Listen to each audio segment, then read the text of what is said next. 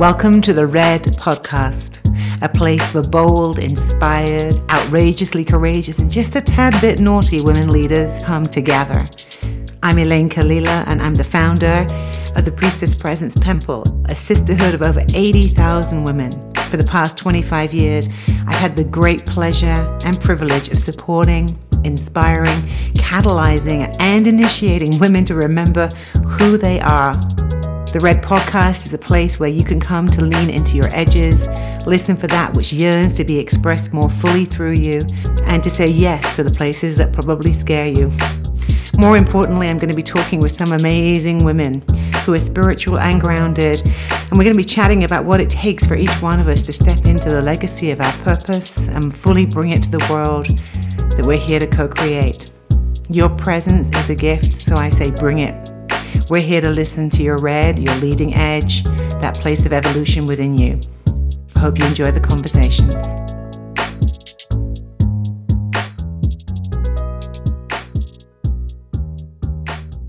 Well, hello there, my beautiful red women out there who are living on the edge of their own rebirth into the world through the womb of their own being. Okay, this is a key to where we're going today. You know, I'm really into the Gnostic teachings of the second coming, the second coming being our divine selves being birthed through us into the world. And that is at the core of the conversation that I'm going to have with this amazing being who has come across my path. My beautiful executive assistant, Chloe, said to me one day, she said, You know what? I sent my daughter to this woman. I think you should interview her on your Wet Bread podcast. So I went and looked up this particular amazing being. Her name is Thema Aziz Serwa. Am I saying that right? I hope I am. and um, and I got just looking at her work and I was like, oh my God, this woman is just doing the holy grail work. She is working with the womb and reclaiming the womb. So you know that I wanted to bring her on here to share her wisdom, her story with you all as a catalyst for all of us to start thinking about what it is to be a womb man and to be embodied as a divine woman on this planet. And so, Thema, I am so excited to have this conversation with you. it is such an honor when I hear number one that the streets are talking and saying good things about me and the work that I do. And then when I looked at your work, I mean, shout out to all of you listening who find the value and having these important conversations. So I'm so grateful mm. that I'm able to be here as your guest. Thank you for having me. Mm, oh my goodness. Well, so let's dive straight in because Thema's just told me that she's eh, well, has been for the last four years writing a new book. And what was the title of the book was Woman God, right? Am I the Woman God? Oh, why we start there? Synchronicity of that, right? Oh my God. It's so good. It's so good. And this is um, available for pre-order. Is that what you're saying right Yeah. So right now we're we are taking pre-order sales. And at the end of this month, you can get an audio sample of the introduction and the first chapter. And then we're going to premiere it and none other than Los Cabos, Mexico, at an all-inclusive retreat Listen called Return to Wisdom. It is a ah. sacred initiation retreat. If you're a juju girl, I'm doing an ocean baptism ritual to the Holy Mother. I'm strapping waist with beads. I'm doing all of the things that help us remember the power of being a woman and why oh that's. Oh my God, Thema, that sounds amazing. Well, so yeah, you'll have details to how to get hold of all of, of this goodness on um, on the podcast page. So let's go back and rewind the clock here at a moment because I, I, would love to ask you how on earth did you get onto this path of the Holy Mother of the womb work? Like, what? Tell us a little bit about your story into this because I know we're going to find ourselves inside of your story. So yeah, mm-hmm. wherever you're inspired to begin, I so I come from. Um, a lineage of women who know their power. Mm. When my grandmother was pregnant with my mother, mm-hmm. that was the child she felt needed to be baptized in her womb. Mm. And I was in her womb when she was baptized inside of my grandmother's. Womb. That's right. That's my mother was born on October 31st with a veil of skin over her face that they had to cut through the middle and a streak of gray hair. They used to call her Wish Baby. Too bad they didn't have reality TV back then. My mother would be paid for the way her gift shows up. That is the womb from which I come. Mm. When my mother conceived me, she knew the moment my father's sperm entered the egg, mm. she felt it in her body. So when I was born, I came out 10 pounds, big baby. mm-hmm. and by age two, I was standing on top of the dining room tables and my baby gibberish telling them of wars that I fought before I got here.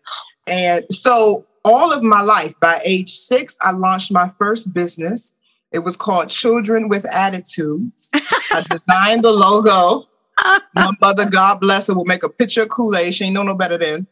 And I would sit on a bar stool on my porch and talk to the children on my block about different things that were happening, why they needed to obey their parents. And it went from the block in my community to the school.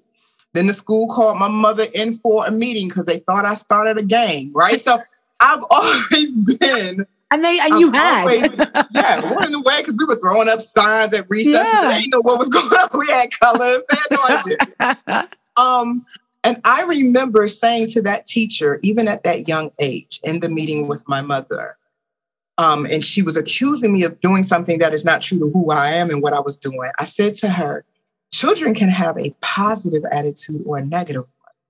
And we at CWA have positive one.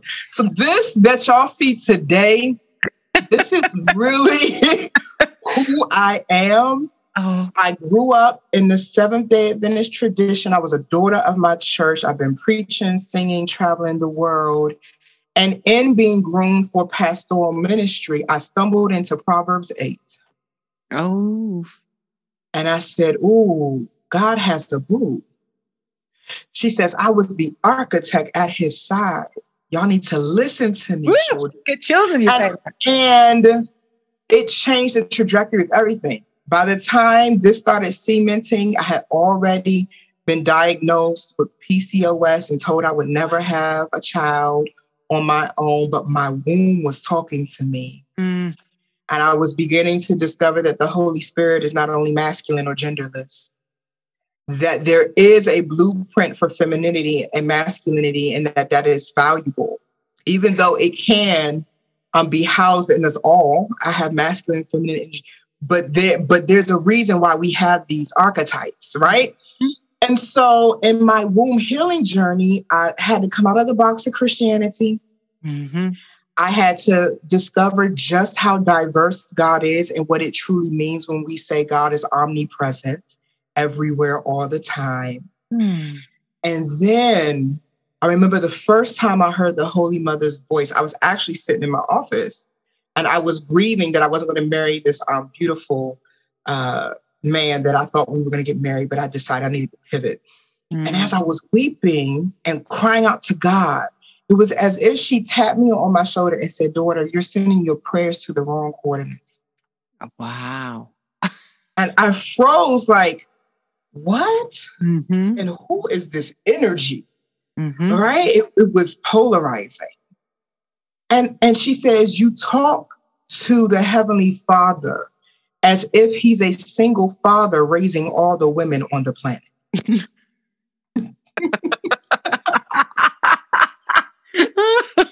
she says, Do you know a good mother who would not do anything for her child? Mm. You might want to talk to your mama because you're made in my image. And you're and there's no way you can access Goddess power and you don't know your spiritual lineage. So the work I'm doing is helping women reclaim their spiritual lineage and remember whose image we're made in. And so every session, when they pop this squad and I put these herbal configurations together, they may be coming for fibroids or infertility. Yeah. My daughter is seven. I got her here through the work that I do. I'm the first testimony of my work.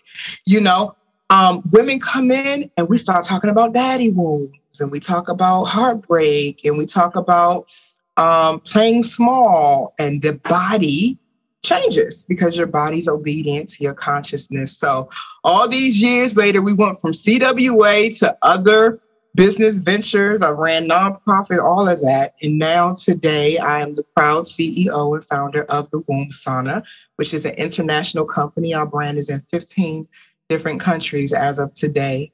I've certified practitioners in our expression of yoni steaming, and they facilitate the womb sauna experience.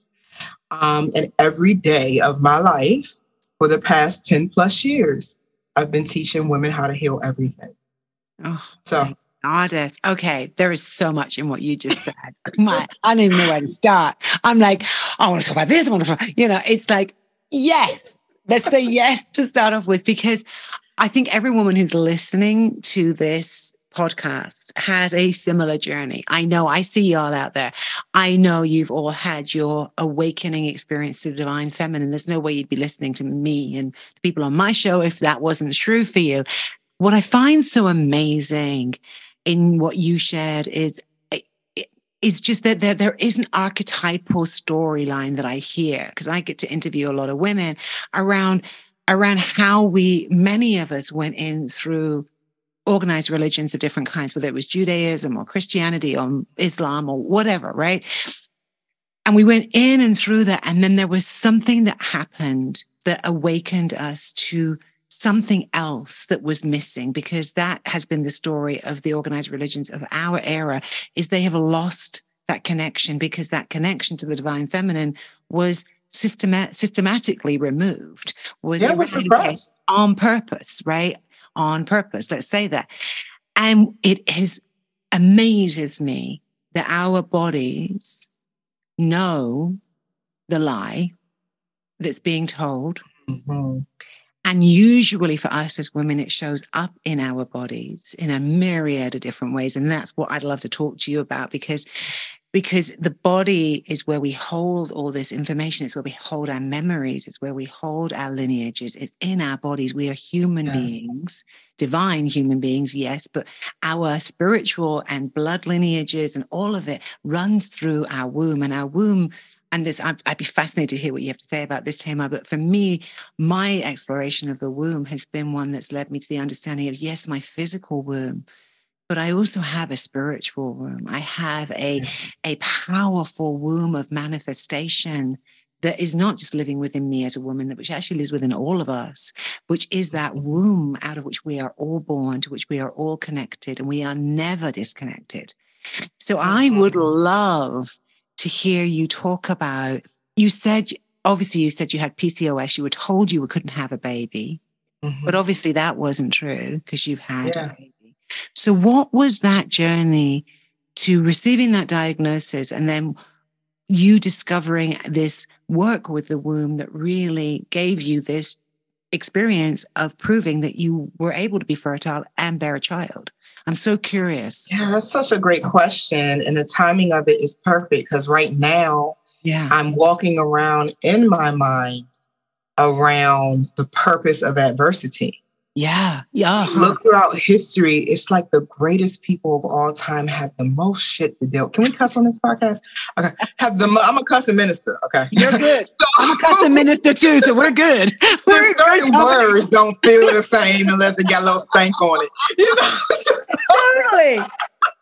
Sometimes so, you need that word. yeah, I just need to say it. So why do why do the greatest people, the most powerful, potent people have to have so much adversity? So I love this question. Mm. So I come from a family of ministers, even the women. So I grew up with faith. Yeah. And I don't have a memory of not hearing spirit for myself. Mm. I'm very blessed in that regard. So I remember sitting in the doctor's office and him mm. telling me I'll never be able to conceive. This was the seventh reproductive endocrinologist at this point. And I immediately reacted through my spiritual consciousness. And my reaction was, You don't know me, oh my God. So I'm going to grab my bag and get up out of here and look for alternative ways. I did not agree. Ooh. I did not agree. And I want to say to everybody listening that you do not have to agree with obstacles, they need your permission to exist. Ooh, that's powerful.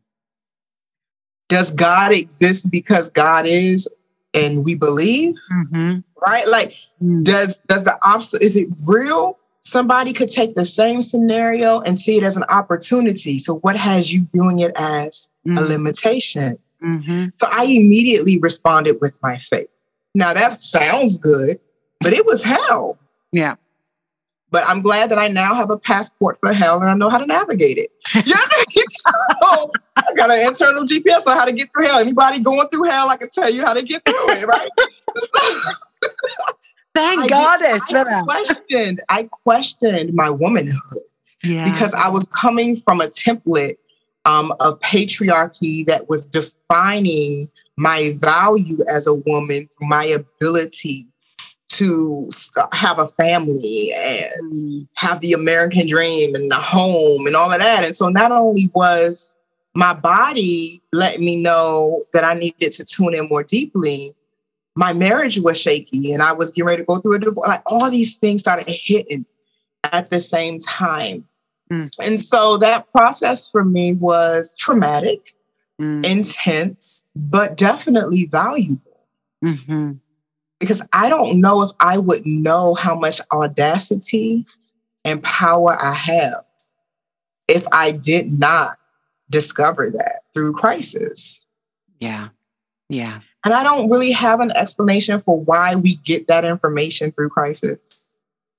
You know, I think it's a, you one of those existential questions that we have, right? Because people ask mm-hmm. me this all the time, Tamo, you know, like, do you think we have to go through this kind of breakdown to break through? Like, do we have to do that? And I'm like, you know what? In my experience of this life, it kind of Kind of, it yeah. seems to be in Earth's curriculum tragedy, it, trauma. It, it, does. It does. And I think that, that, that for me, that is, you know, if we want to talk about a real way to awaken our spiritual path, that is the way that I have awakened through my lifetime has been through the difficult challenges that I've come up against that have tested me to have to make a choice.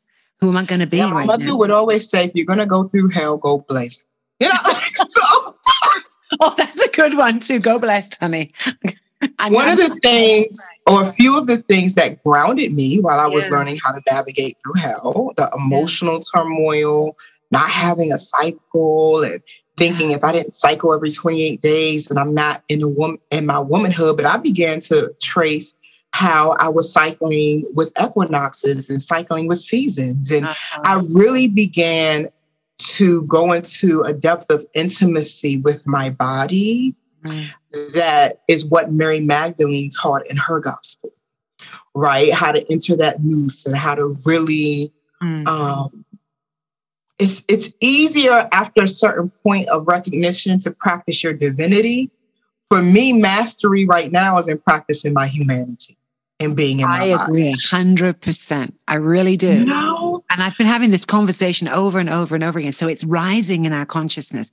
And this is what I've been following is this, this, and I think this is the Magdalene teaching. Really, I really, yes. really do, which is that she was all about how we actually embody our humanity. And it's through that that we oh. awaken our spirituality and our divinity. That, that it's actually through being more fully human, right?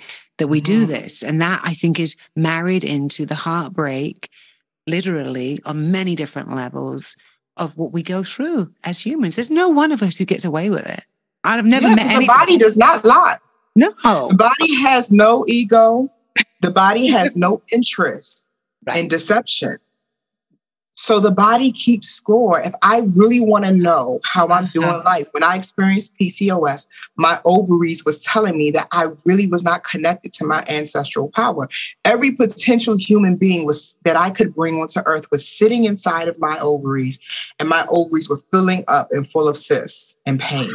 Right? So I have learned through yeah. the, the wise words of Joe Dispenza how to teach my body what to feel. Mm. I've learned how to process sadness without having to physiologically be sad. Right. I've learned how to process rage. I'm a, I'm a bitch, a good one. I've learned how to process rage. My seven year old said to me the other day, she was like, Mommy, you're mean. I said, Yes, and I'm not interested in being a nice girl. Mm-hmm. I'm not. I am dark. Light comes out of darkness. I, I know the dark mother. I know the void yeah. And how to say, let there be, and it is good. Mm. Things come out of my dark nature that my light cannot produce. Mm-hmm. I'm good with it. So we were having this conversation. She's seven. She gets it. You know. so some of my grounding tools, and I want to give this in a way that's practical application. Yeah. I had to source what was in Earth's pharmacy. Mm-hmm. So mm. there were herbs. I had to get familiar with uterine tonics like raspberry leaf and dong quai roots. And, you know, I joke with my clients, be like, I put roots on people for real because I work with all of these things. Um, Vitex mm. or Tree berry, right? So I went to the plant kingdom and started studying and got trained and certified. I have so many different degrees and certifications. I love knowledge and really I have a broad scope. So I learned about how essential oils are the strongest form of mm-hmm. plant-based medicine that we have that as soon as they come in contact with your senses, it immediately puts your body in a healing frequency. And I said, now ain't God good to give me these kind of tools that I can get off of Amazon and heal myself.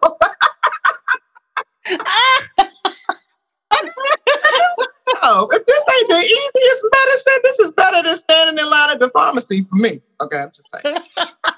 So cracking I began to study, and then I came into contact with Louise Hay's work and Queen Afua's right, work, Sacred right. Woman, and I started chanting and programming my brain differently. And then I started realizing that all of my thoughts aren't actually my thoughts, that I have different levels of consciousness, right? Florence Scovel Shinn says the subconscious mind is power without direction.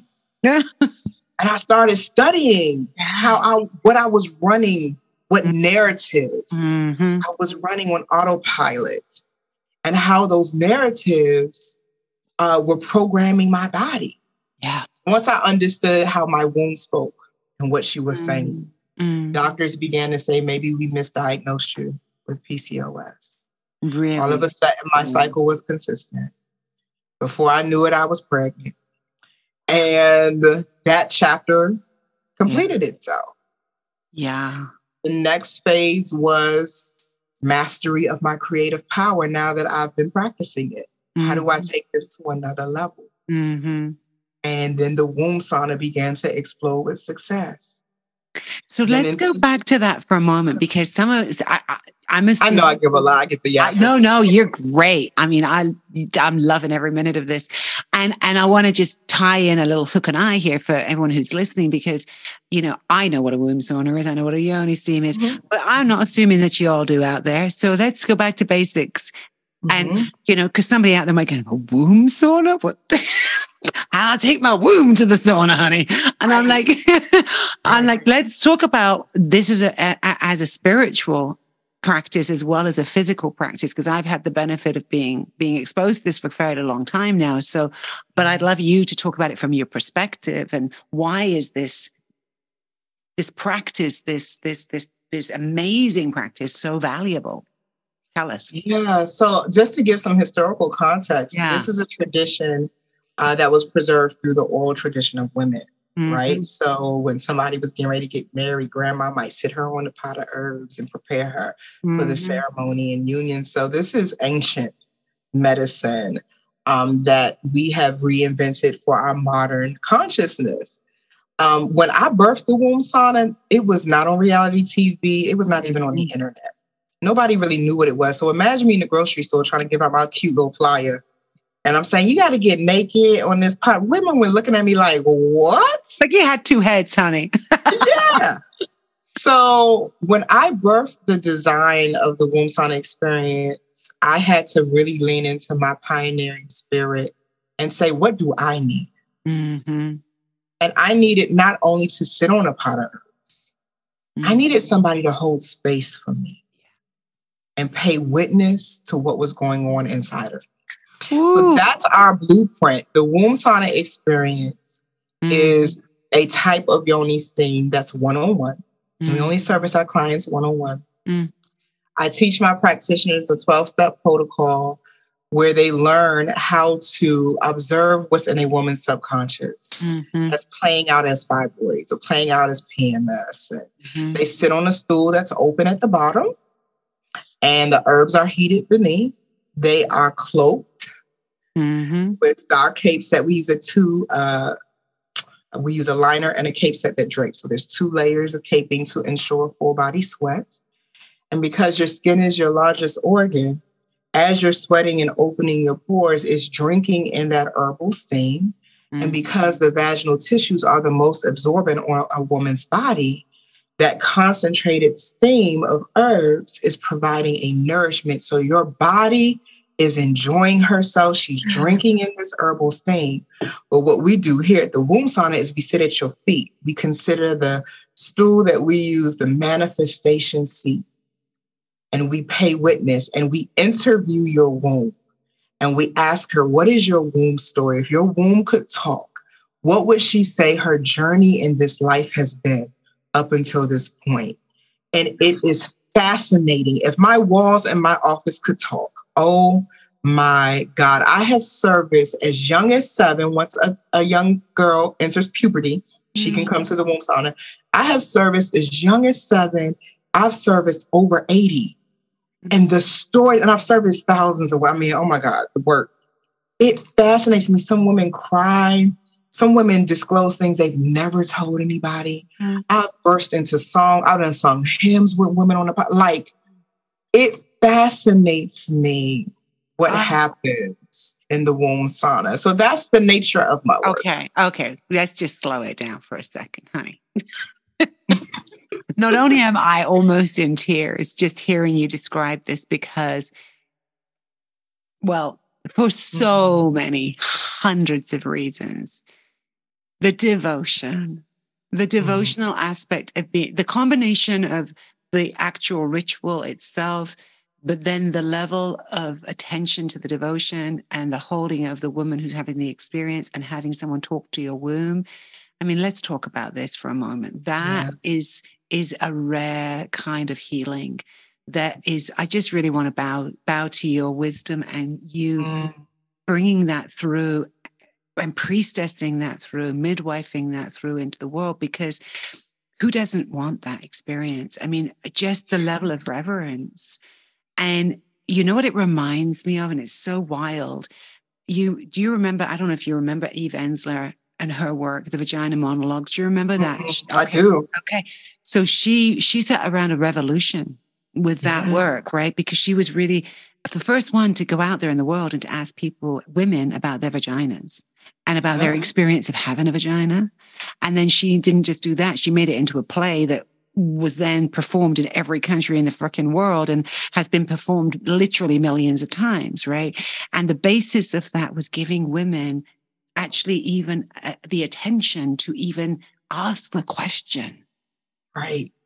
I mean, how many of us have had never had anyone ask them, let's have your womb speak? And this is what and I knew we would be on par with each other. I didn't know quite how deeply we'd be on par with each other, but, you know, because I'm now like, oh, honey, you know, this. I'm, I, I need to have your yoni steams and your womb sauna in my temples. I want to, I want to have it in the temples. Mm-hmm. We do temple work where we talk from the yoni, talk from the womb, where we do all the womb release work, right? Like, but yes. to add this layer in, I'm like, oh, I need to do this. That's that's it. So stay tuned for those of you who come work with me, me in person. I'm going to be talking to Tamar mm-hmm. more about this particular yeah, process that she's in because because I'm for real here. This this when even when I heard you say we have a woman sit at her feet.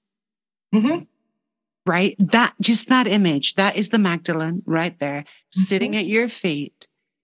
And I, when you said we ask her womb, I felt it in my body. I felt my womb say, I've got things to say. Oh, can we you honor know, that? Can we just do a sacred pause? Yeah and honor the wisdom of your womb. Right. And yeah, I, I just want to bow to you that you can even hear her. Yeah. Well, I mean, I've done years of work to be able to yeah. hear, but, but the fact that there was a ritual that she could have where somebody would actually ask her in that setting, I went into it in my imagination, right? And my I felt my womb, you know, so I just want to honor all of you who are listening right now, who are having that experience in your body to do whatever you need to do to bear witness to that, whether you share it with another person or you journal it down or you create something yeah. with this because, because she's got something she wants to say, right? And that is the holy grail. That is It the is. Consciousness waking up within us. That is Mother God. She lives in there. all the way. And Right. every time I speak of her, yeah. healing occurs. That's right. I feel it in my like body. it's happening Yeah, now. Some of you listening, you may be seeing colors, yeah. you may be feeling sensations in your body, right? These are all the different ways your womb will speak to you. oh, it's When you lay with Boo Boo the Fool and she comes with a yeast infection, that's communication. yeah. That's communication. So even in this moment, Mm. there is an opportunity to say, I accept, I allow what you have to say. I'm listening. So I'm going to speak for all of you women right now because this is what's coming. So I'm just going to speak it right in your presence because I believe it's part of what we're meant to be bringing to the women right now. I want to speak to all the women who, like me, are deep in menopause and who are deep in Mm. the journey of the womb shifting. And I want to speak especially to those women out there who are going through menopause who didn't have children for whatever Mm. reason. I'm one of them. Mhm. And what I'm aware of in this moment for all of us is the that there's another layer of grief here. And it's not that I think I should have had a child. It's just the recognition that I'm at the end of this capacity where that would even be a possibility, right? And I'm well at the end of it. I'm 55, you know, and I'm somebody who felt pregnant at 46, by the way, and lost that baby. So I have a Mm. whole thing in here, nine years, right? It's a nine year cycle. But I'm just speaking it because I'm I'm letting you into my world a little bit so you can go into your world a little bit with Thema here because what we're speaking of is the deepest level of how we're called to move through our lives and honor what lives in our bodies and what can be unlocked through the simple question of what does your womb have to say? And I just want to thank you for that question because I've been grappling with, yeah, the walk through menopause, right? And it's been a seven year journey so far for me, marked, begun by a miscarriage. That's what Wow. happened, right? And um, here I am in another layer of shedding. And we think about the womb shedding every month, right? When you go through Yeah. menopause, she's shedding a lifetime. Mm, that's so profound. and she, sh- you know, and from my perspective, Taman, I'd be interested to hear what you have to say about this. She's also shedding all the people that she's held in her womb that she's no longer willing to hold in her womb Yes. because she's empty nesting. And that ain't just a concept. That's not just kids leaving your house. No. That's your womb saying, I'm done with that part of my life. I'm now going to empty this nest out so that I can reside there more fully. So I'm just going to say that. Everybody deep breath for a second because I don't want us to I want us to hear it, but I also want us to feel it. Right. Right? The depth of what you just shared, because in the ancient world, we would describe this transition for women as the crone season of life.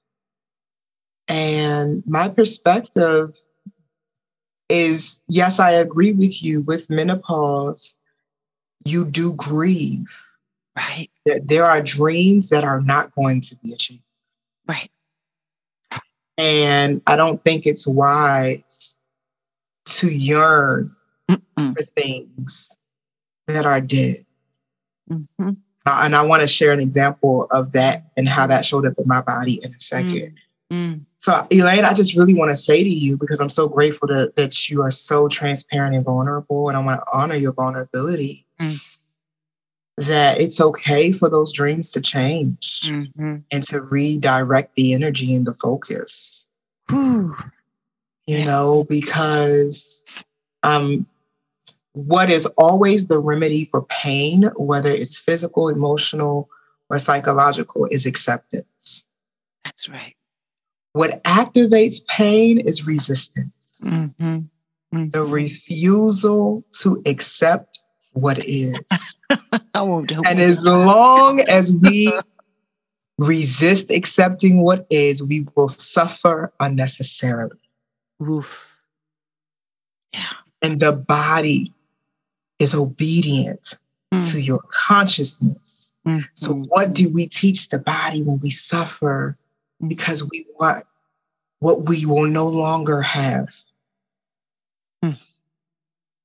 I've been in this. I have literally intentionally, it may sound silly to some of you listening, but I've been spending the past two months practicing regret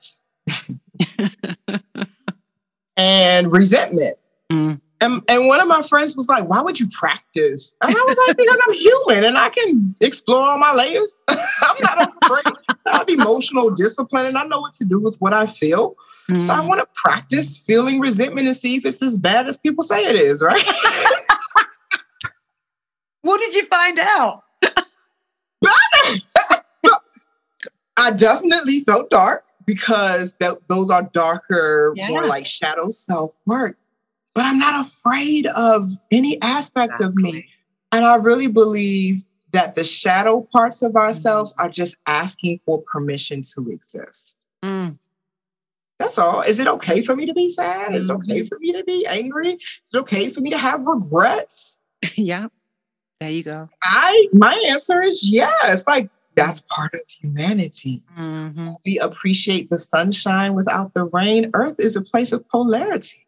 It sure. Can I appreciate courage without fear? Fear is not the problem. What I decide to obey is. Mm. But I do a lot of things scared. Mm, yeah, me too. In programs that I run, one of the activities I have my students do, I have a six week womb healing intensive that we do. I have my students write a thank you letter to their top three fears. Mm. Because sometimes, honestly, to everybody that gets the opportunity to listen to this conversation, please don't miss this part.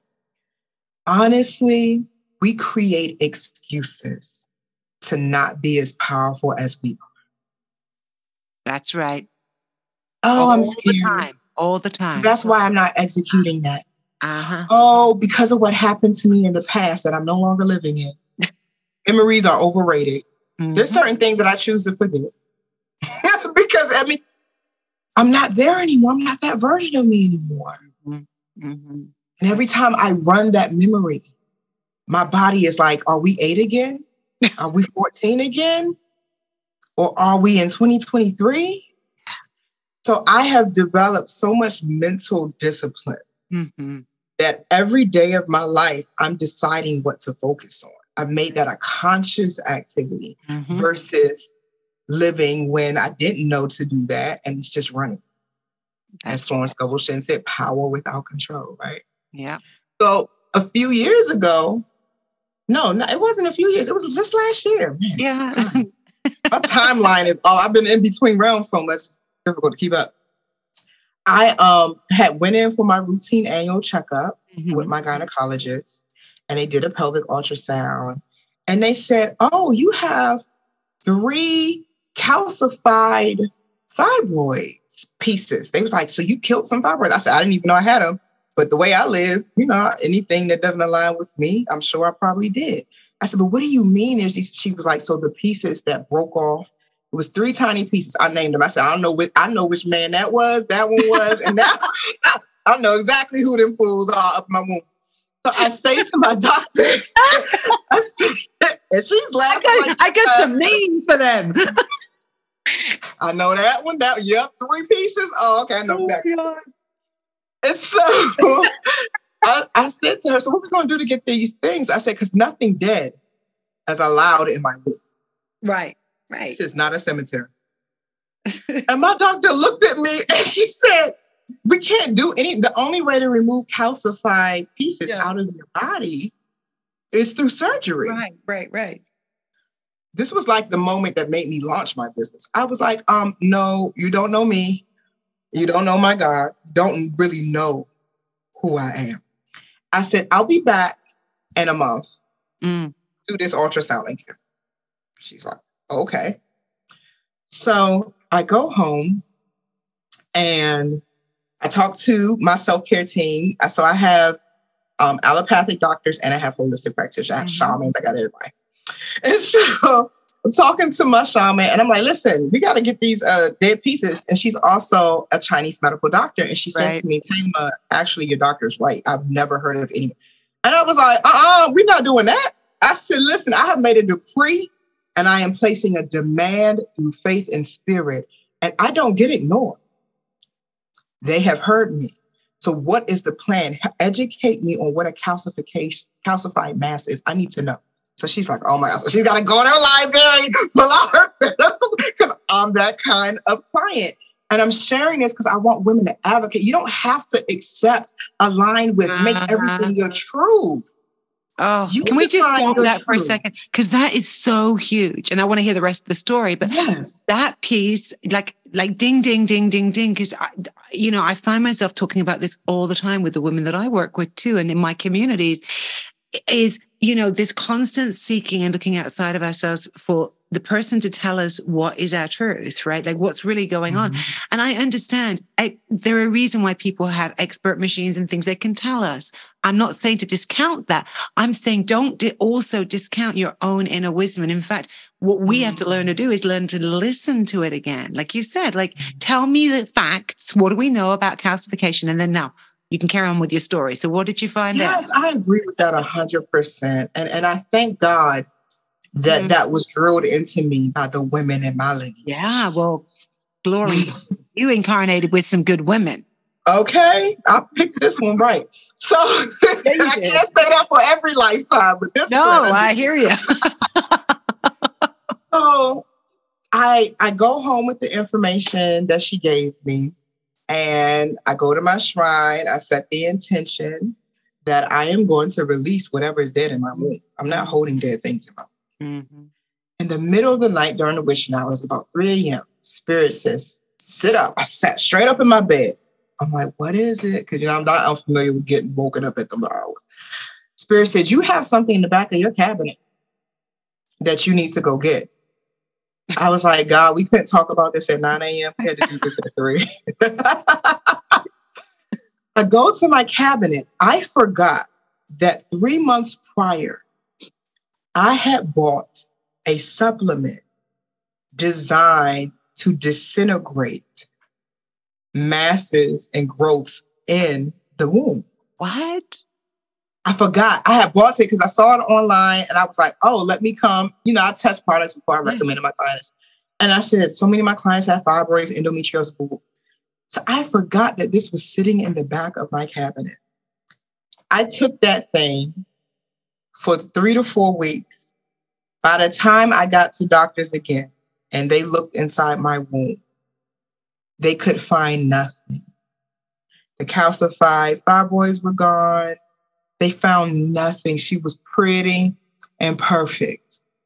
And I said, wow. So then I recommended the supplement to some of my clients. I had a client who had a huge three centimeter cyst on her ovary. And they they already she's young too. They had already taken another one uh, her other ovary. She said i don't want this one. I don't have children. I want my babies. I said you don't have to agree to surgery. She said so what do i do i said well when is your next appointment she said in three weeks i said order this today have it overnight shipped and take it the next appointment with her she could not even walk into the office. She ran in, she said, Thema, in three weeks, it went from three centimeters to one. My doctor said, What the hell are you doing? I have never seen this before. Nothing is impossible. Choose alignment.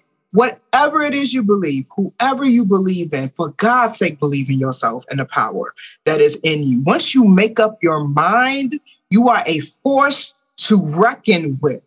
There is nothing that will cross my path that I will not heal. Nothing. Nothing. I'm just going to say, preach it. preach, preach it. you get an organ or a tambourine or something.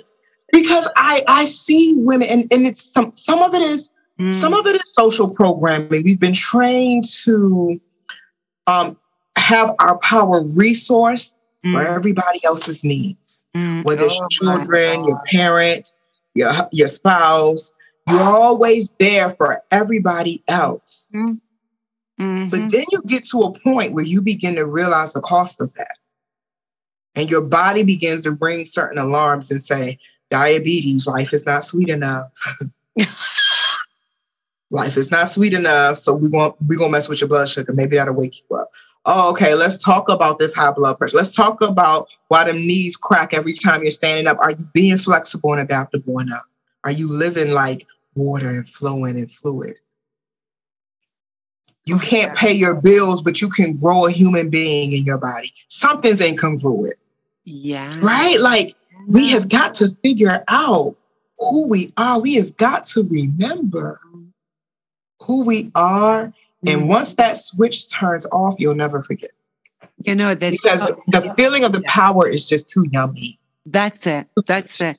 And you know, the call to action for all of us to remember that, you know, like it's like you you have that power. The choice is yours. Like it's like the remembrance of that.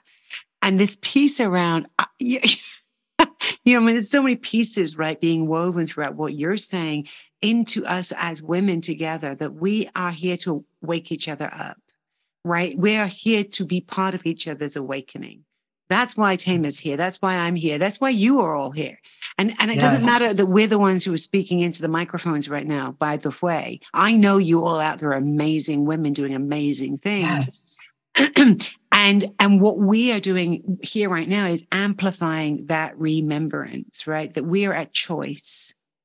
Mm-hmm. And part of what the Magdalene consciousness, from my point of view, and is really here to do is to is to have us remember to bring back together that which has been rent asunder to remember literally who we actually are and that we are divine we have the power within us mm-hmm. we've been told and this this epidemic of us not trusting ourselves of not going to our own inner counsel and going okay you know like all the experiences that you keep sharing Tamar about like well, this is what you're being told, right? And we could agree mm-hmm. with that and say, okay, that's my reality. That's what's happening for me.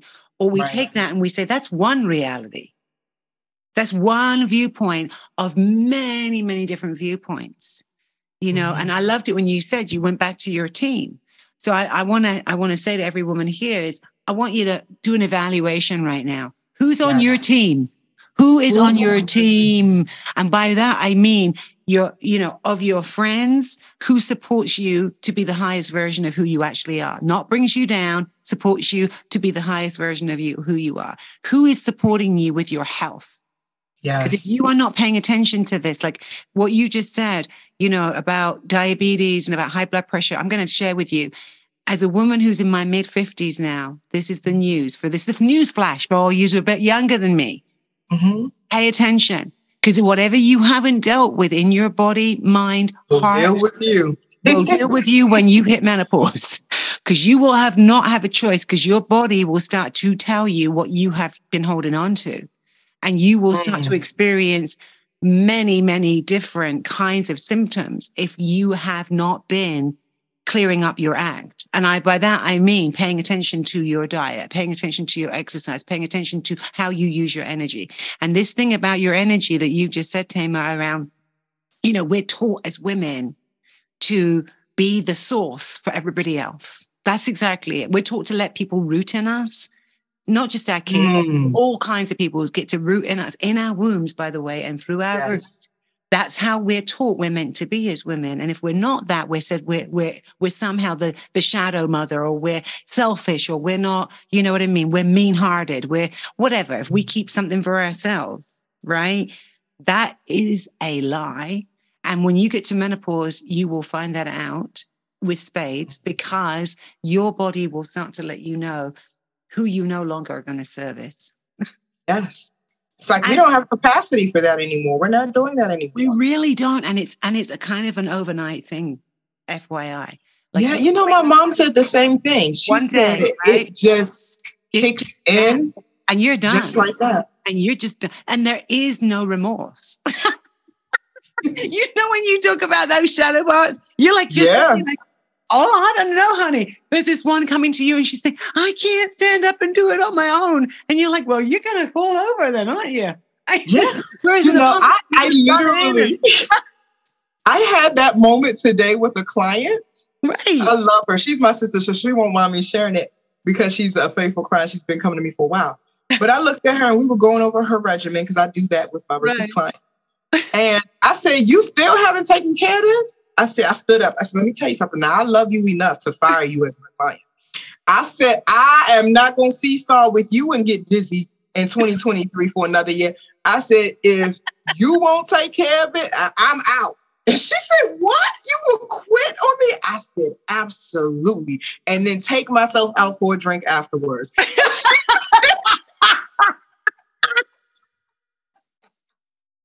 I said, How dare you let me outlove you in your life that you're living? Exactly. Oh my gosh.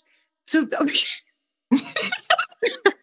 so I wa- so we're, we're doing like a workshop here right now, y'all. That's what's happening. I want to say to everybody who's listening, like, you just take a moment, have a have a have a fearless inventory, just for a second with me. Honestly, who you know who these people, you know who they are, and you know who it is that you've been taking care of that Yeah. you, you need to stop taking care of because you are now enabling them to be Right. stuck. Right. So Right. whoever that is, I'm going to ask you to just make a commitment from your womb, from your dear beloved womb space, that it's time for you to no longer take care of that person. And what would your life be like if you just stood up and said, It's done, I'm done? Right. Because that, I mean, you know, this is a liberation point. And I think it, the rewiring of our belief systems and how that's connected into our wombs. And I'd love to hear you say say something about this. But you know, the womb is a center of our power as women, and that doesn't mean if you don't have one, by the way, that you've lost your power. And I want No, to the speak to womb that of your mind, the womb of your body, and the womb of your spirit. thank you. Can you speak into that? Because there may be some women listening that are like, hell, I have got a hysterectomy or I don't have a womb. No, no, no. spirit," You know? Yeah, I teach. I teach on the anatomy of the womb. So you have the cosmic womb from which That's we all came. Right. In the ancient texts and the Gospel of our Mother God, they talk about how Mm, there is one whose name we do not even know. That's how old she is. that's the one. That is who I sit with. I call her wisdom. I call her the zero point. Mhm. Um, show me someone on earth who did not come through the womb. right? Mm. So you have the cosmic womb, and then you have the womb of your mind, the womb of your body, and the womb of your spirit. The womb of your body, of course, is your reproductive organs. Mhm. Right? The womb of your mind is where that womb fertile energy sits in your consciousness. You have three minds your subconscious mind, your conscious mind, and then your superconscious Mhm. mind or your divine mind the Mm, womb of your mind, where you create your life that you're living right now. mm, mm. And then you have the womb of your spirit, where you can access divine intelligence throughout all time. Mm. So I'm a portal. Like I know this isn't the topic, but I teach on pleasure and my sexuality and spiritual uh, and sensuality is part of my spiritual practice. And I love how I can travel throughout time with my lovers. Mm, mhm. I love that I'm aware of how my feminine power is resourced. We're human beings, we're designed to use each other. Mm, The thing that's different about Thema Azize Serwa is I choose how I will be used. mm. And if you don't respect my boundary, you can't feed him. Let's just sit with that one. Mic drop. oh, bars. That's it. That's it. That's it. Right there. I got nothing else to say. Really? Yeah. Really? Yeah, the- I, I have no expectation. There's somebody listening that really needs to understand how to reframe this. I have no expectation of not being used. And Mm. when I wake up every day, I know who I want to use and how I want to use them. We're human. We use each other. Well, I That mean, we look at it through, when we you know, if we're here in service to the divine, we're also being used by the divine every single Hello. day. And we use that terminology, right? God use me, right? Yes. For your work today. Right. Yeah. So, so I, I think this whole idea of being honest and tra- honest around the transactional nature of humanity. That, Mhm. And I was actually having a conversation with a girlfriend of mine just today about this. And as I was saying, you know, there is a transactional level And we kind of in the spiritual communities have been kind of taught that that's bad, or you know, like you shouldn't, you should be unconditional, unconditional, unconditional. And it's like, well, yeah, and there's a transactional nature of energy in and energy out, and and that is real. That is real. Yeah. So let's use a practical example when people say love should be unconditional. How should love be unconditional if I'm love?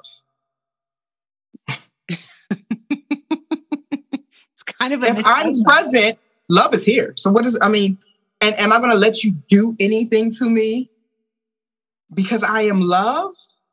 Mm. No. This is why the first law of nature is self-preservation. Right. Because nature understands that everything is energy. Mm. Mm-hmm. And everything is useful and designed to be used from the oxygen to the water to the sun. Mm-hmm. And that's just the nature. So nature reminds us hey, if you're going to make it on earth, you better self preserve because you're definitely going to get used for some things. Whether it's your parents' dream or your joy, you know, like be you. That's the nature. So become wise, return to wisdom. Mm-hmm. Mm and teach people how to resource you.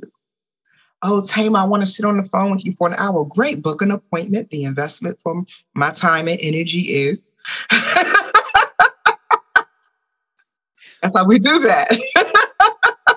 That's how we do it when we remember that yes. we're worthy of that and that there is an that there is an exchange going on yeah. here right? And it doesn't always, it's not always money. It depends on what it is. But let's be real, there is an exchange. And if you are in the you know, shadow mother, what I call the the, yeah. the, mother that we've been taught to be, even for those of us, by the way, who are not mothers. And sometimes for those of us who are not mothers, even more so for us because we're not mothers, right? We have the yes. whole mother guilt thing of like, oh, I'm not a mother. I better over mother everybody. I better prove that I'm a good mother because I didn't have a kid and everyone thinks I'm selfish. Right. Oh my God. You that projection is huge on us women it who is. don't have kids. It's awful right? And i talk about that a lot with my with, my sisters who didn't have kids because it's like somehow there's that projection. So more on that later. I'll do a whole podcast on that mm-hmm. yeah. because that's an important conversation. Yeah it actually is a really important conversation. But that wound of the mother where we're, we're told that we're meant to you know always be available and always be giving and always you know serving others is just not that's just not it that is such not even anatomically. No, like like so. There was right? this guy I on a, first time date with, right? Yeah. And he said to me, oh, "I can't wait for so, that." Um, he said, "What do you bring to the table?" Right? I said, "Oh, okay." He don't know who he's sitting with. Okay. I said, so I looked at him and I smiled and I flipped my hair and I said, "Dear, my pussy goes in for a reason." that was my answer. What did he God, do? In God's design, you're supposed to stand up. So what are you offering? Wow. And what did what did he say? He froze. I don't think he's ever heard a woman talk to him like that. he froze and he was excited. Like he was like, whoa, this energy. You know, I'm not, I'm not unaware that people don't know what they don't know. Mm. And if you're encountering my energy for the first time, the responsibility of making sure you know who you're encountering is on me. It's on me. I own my life. I own who I am. Mm. So yeah, and, and I said, so I'm a receiver. Our natural design as women is to take in. Mm-hmm. And when I actually started experiencing the worship of people, who could see the Holy Mother mm. being fully embodied in me, it did feel strange. It did feel selfish. And then she, I mean, I would be in the club trying to dance and that men are on their knees. I'm like, get up. What are you doing? Like, it was, I was like, everywhere I went, the grocery store, people, oh, just the reverence because of the anointing of the Holy Mother on me the I'm participating in the return yeah. of wisdom. So I had to heal where I didn't feel worthy mm-hmm. of being seen as I truly am, mm-hmm. I had to reparent my inner child. So, y'all write this mantra down if you feel like that hits. I am your mother. I am your father. Whatever you're looking for, I will give you.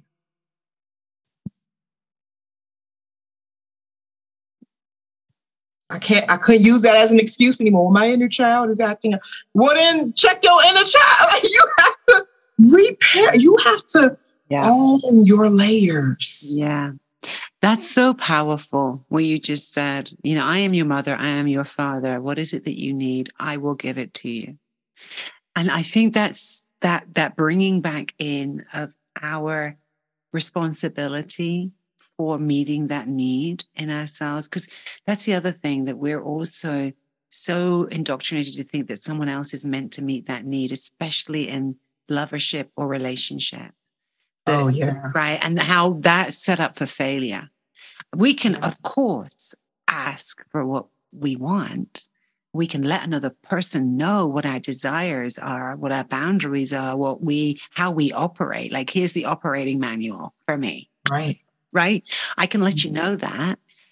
But I cannot put the expectation on you that you then are going to be the one to fulfill all the needs that I have in here. Because if I do that, then we're really in trouble. And there's a lot of needs that I have in here that you ain't going to be able to fill. Right. Because it's not yours to do. That's with me. And that's when we talk about that self love. I often talk about people when I, you know, when they say, What is self love? I'm like, Well, it's listening to your inner needs and being responsible for actually cultivating what you need and creating that for mm. yourself. And that doesn't mean you don't have it from relationships. It actually just means that you get more of it from outside of you coming towards you, but you don't actually need it anymore because you already have it here. But it's really nice it's to receive full. it. It's really full. Yeah. I love how you frame that because um, it's the truth. Yeah. And you can't really have any freedom without the truth. Mm-hmm. And the mm-hmm. only thing I would add to that is, and it's a mantra I've been uh, saying for the past couple of months it is not adversity that is rewarded, it is the work. so if you think because you have trauma that entitles you to have toxic desires, that entitles you to be coddled through life and res- good luck. Mm-hmm. The greatest people of time learn to accept mm. the adversity and channel what it triggered and activated in them into their power. Yeah. yeah. Either, and, and I hate to frame it as black and white, but I feel like it is on some level. Either you want to be powerful or you don't. Like, what's the opposite of being powerful? Being weak. Like, either you really want to live in your power or you're still coming up with reasons why you don't. Mm-hmm. Mm-hmm. And that journey therein, right, of that decision, just to have mm-hmm. compassion with y'all, because we've all been through it. Oh, yeah. Scary to step into your power sometimes. It really is. That's that fear piece. You have to walk in through the fear of what will happen if I actually step up to the plate because then I'm responsible, right? In a new way. And great power with, as we say, with great power comes great responsibility. And it is true. It's true. It is absolutely. And to answer that question, what will happen? Because that's valid. Somebody is asking that right now. What would happen if I really live in my power? Mm-hmm. You will actually become fully present to the life you're living. It's one thing to be alive. Mm-hmm. It's another thing to be living full out. And I see women snoozing and cruise controlling through life in my work uh-huh. because they will not own their power. Got it. Love it. So we need to stop for today, but you know what? That's know. a great place to leave it, right? I, and there's been so many. I hope you all have been highlighting you want the transcript to this one, I tell you. Um, just for the, the the the beautiful sharing and and communication that's come through this particular episode. I'm so grateful to have you on with me today, and I'm sure this is the first of many conversations because I feel oh, like yeah. there's. I feel like we could we could jabber for quite a while. Absolutely. I agree. Oh I'm God. so happy that we had this time today. Me too. Me too. So blessed. So blessed. So, for those of you who are interested to find out more about Thema's work, which of course you are, goes without saying, you can find all of her details on the podcast page and you can connect with her there and learn more about what she's up to. And certainly um, keep your eyes out for her new book, The Woman God. So excited. All right. And I just want to thank everybody for listening. And I hope that, well, I hope and I actually know that you really enjoyed this episode as much as I did. And I will look forward to seeing you real soon with another episode of the Red Podcast and some amazing women who are coming to grace your inbox with their pearls of wisdom. All right, my loves, if you want to respond to me in any way about this episode, you can do so over on YouTube. You can do it on my website, or you can just email me at elaine at priestesspresence.com. Love you, and we will speak to you soon. Bye for now. I want to thank you for listening to this episode of the Red Podcast. It's been an honor to have you here with us. As Red women, we are here leading from the edges of our own evolution, birthing new worlds into being through our bodies, our hearts, our minds, and our beautiful presence. If you would like to be in contact with me, I love hearing from you. You can find me on Instagram at elaine.kalila or over on my website, elainekalila.com. And lastly, I'd like to invite you, if you loved this episode, to go ahead and share this with someone that you think might enjoy it too. It's through us sharing our hearts with one another and inspiring one another that we reveal our red, that evolutionary edge that is just waiting to be fully expressed in all of our world. Until next time, many, many blessings.